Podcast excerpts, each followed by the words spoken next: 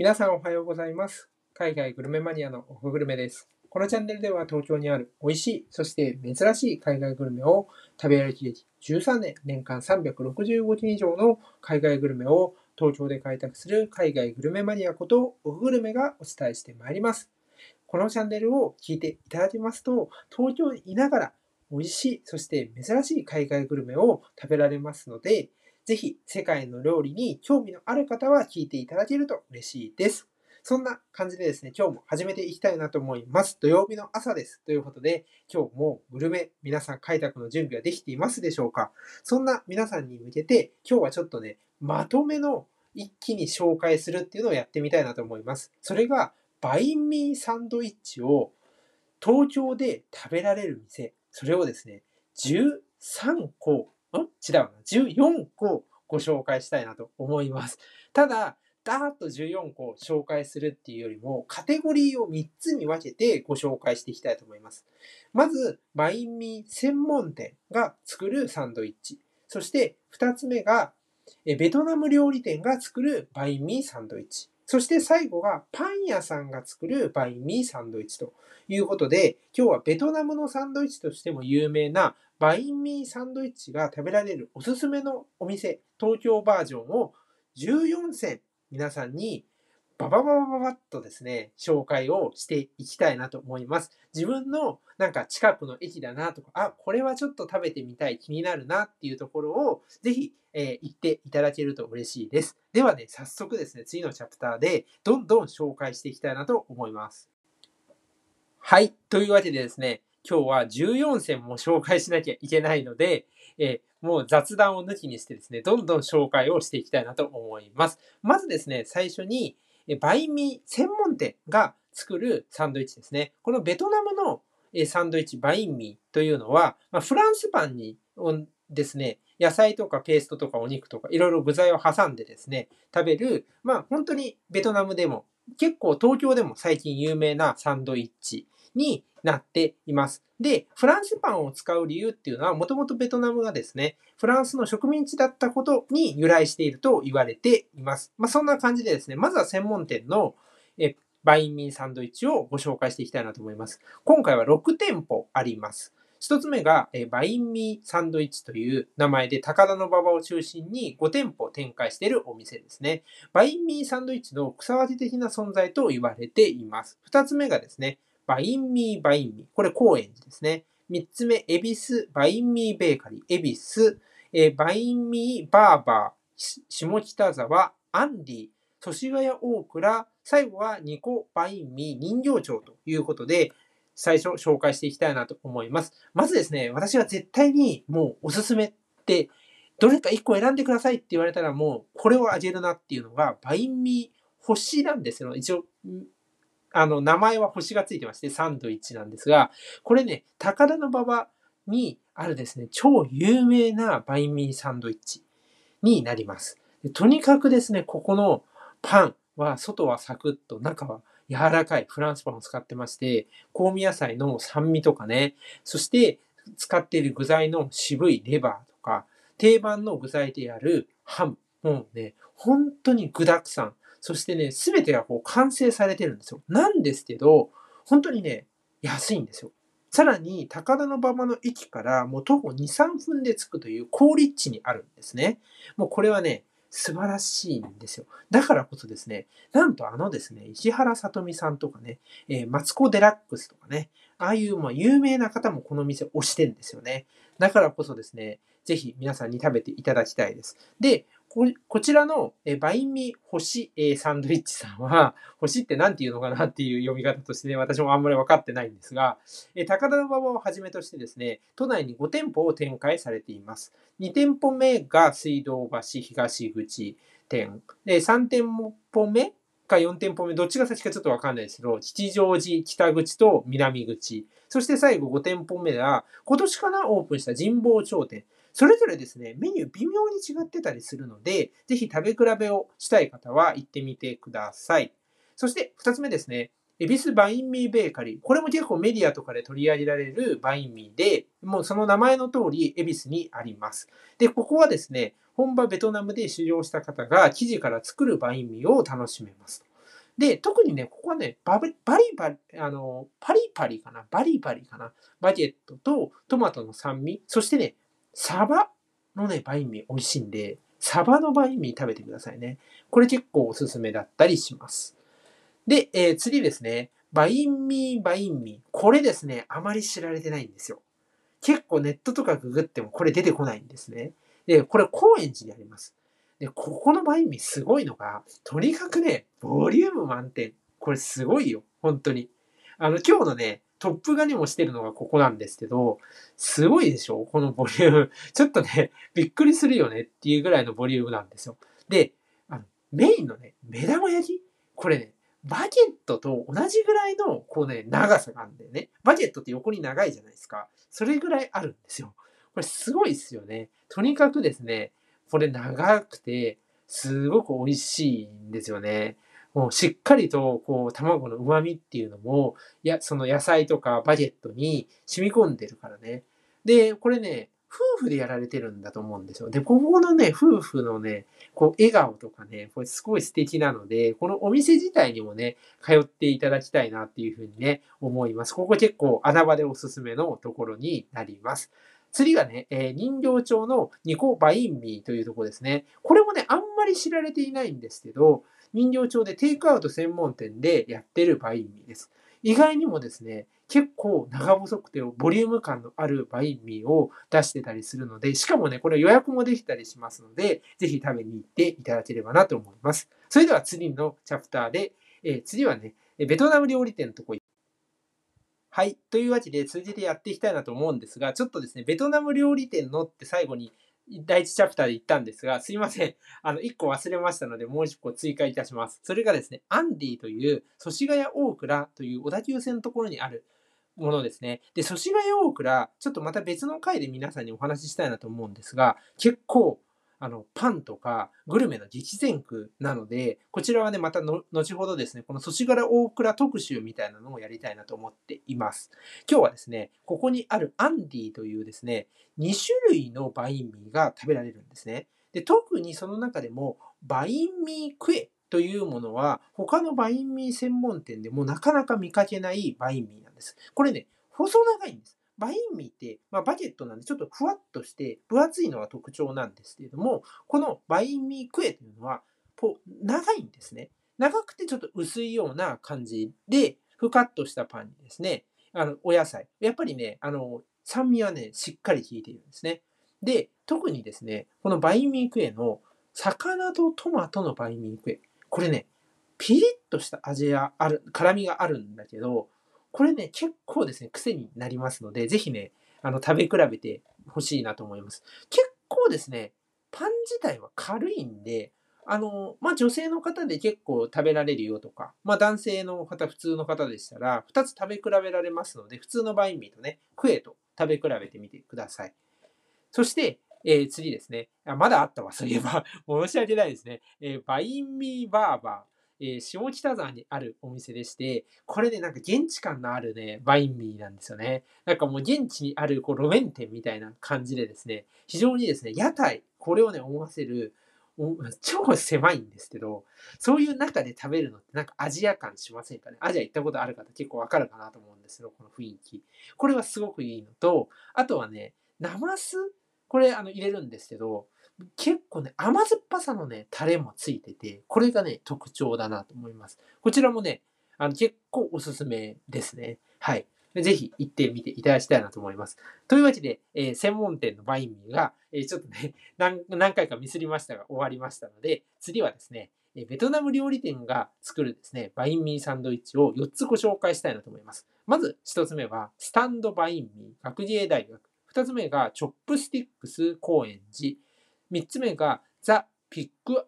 ザ・レイディ、恵比寿。そして最後ですね、これね、ちょっとね、ベトナム料理店っていうアジア料理店なんですけど、アジア食堂スキマホールという阿佐ヶ谷にあるお店ですね。一つ一つ行ってみたいなと思います。まずですね、チョップスティックス高円寺。これはね、すごいですよ。このチョップスティックス高円寺のバインミーでぜひ食べていただきたいのが、あのね、これちょっと笑ってるんですけど、何がすごいかっていうとですね、巨大なバインミーがありまして、っていうのもね、もうバケット1本丸々使ったバインミーがあるんですよ。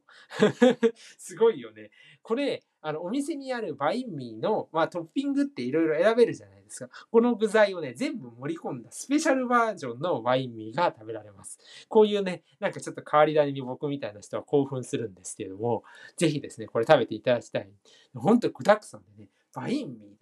いうのね、パンよりもね、具材の方がね、厚さがあるんだよね。これ、これはね、ぜひ食べていただきたいのと、あとこのチョップスティックスさんって、あの、ベトナムのね、もう雰囲気さながらなんですよ。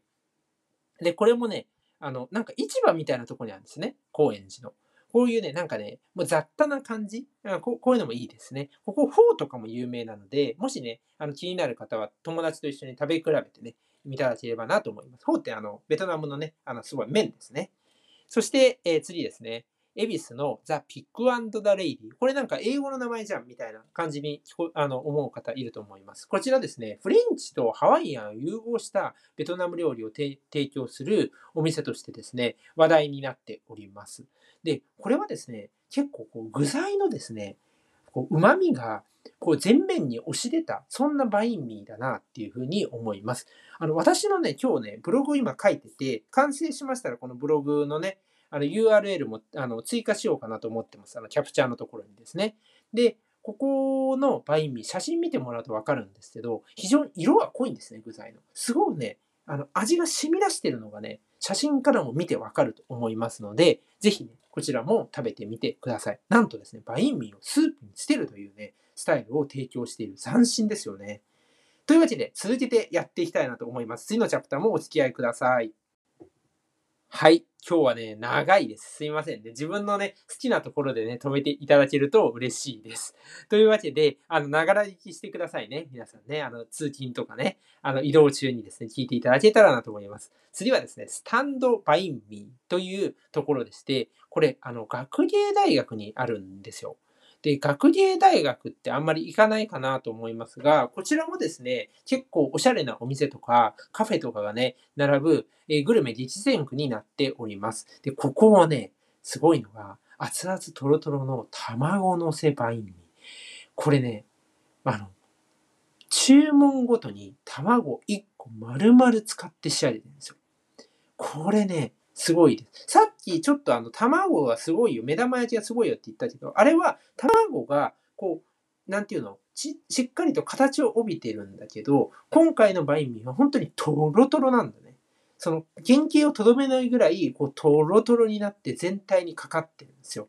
これはね、斬新ですね。なんとですね、このお店、フランスの食ガイドブックにも掲載されているっていうことで、非常にですね、美味しいお店なのと、あの、このね、パン、パンね、バゲットね、これね、かぼちゃを練り込んでるらしくて、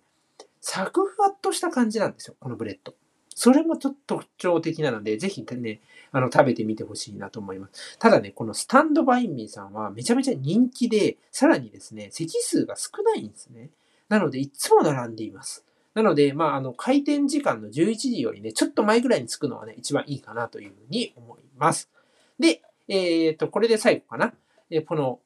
アジア食堂スチマホールと、これ最近オープンしたお店で、まだまだね、知られてないんですけど、阿佐ヶ谷にありまして、名前の通りですね、アジア料理を提供しております。で、こちらでね、僕がすごくおすすめなのは、レモングラスの爽やかな香り引き立つバインミー。これね、食べていただきたいなというふうに思います。レモンでね、もう爽快な感じをね、あの、楽しめますし、まあ、この時期ね、まだまだ蒸し暑かったりね、しますので、爽やかな感じになることができます。で、さらにね、具材もね、こうパンから飛び出すほどにね、入っておりますので、ボリューミーでね、具沢山ということでヘルシーですよね。バインミーね、非常にヘルシーなんで、あの、なんていうの、健康を気遣う方にもね、おすすめいたします。さらにですね、500円、ワンコインとね、非常に安いということもね、いいですね。こういうあのお手軽なものはね、今の円高、円安か、円安のね、時期にね、非常に嬉しいなというふうに思います。それでは、次にね、えー、最後、えパン屋さんが作るバインミーを紹介したいなと思います。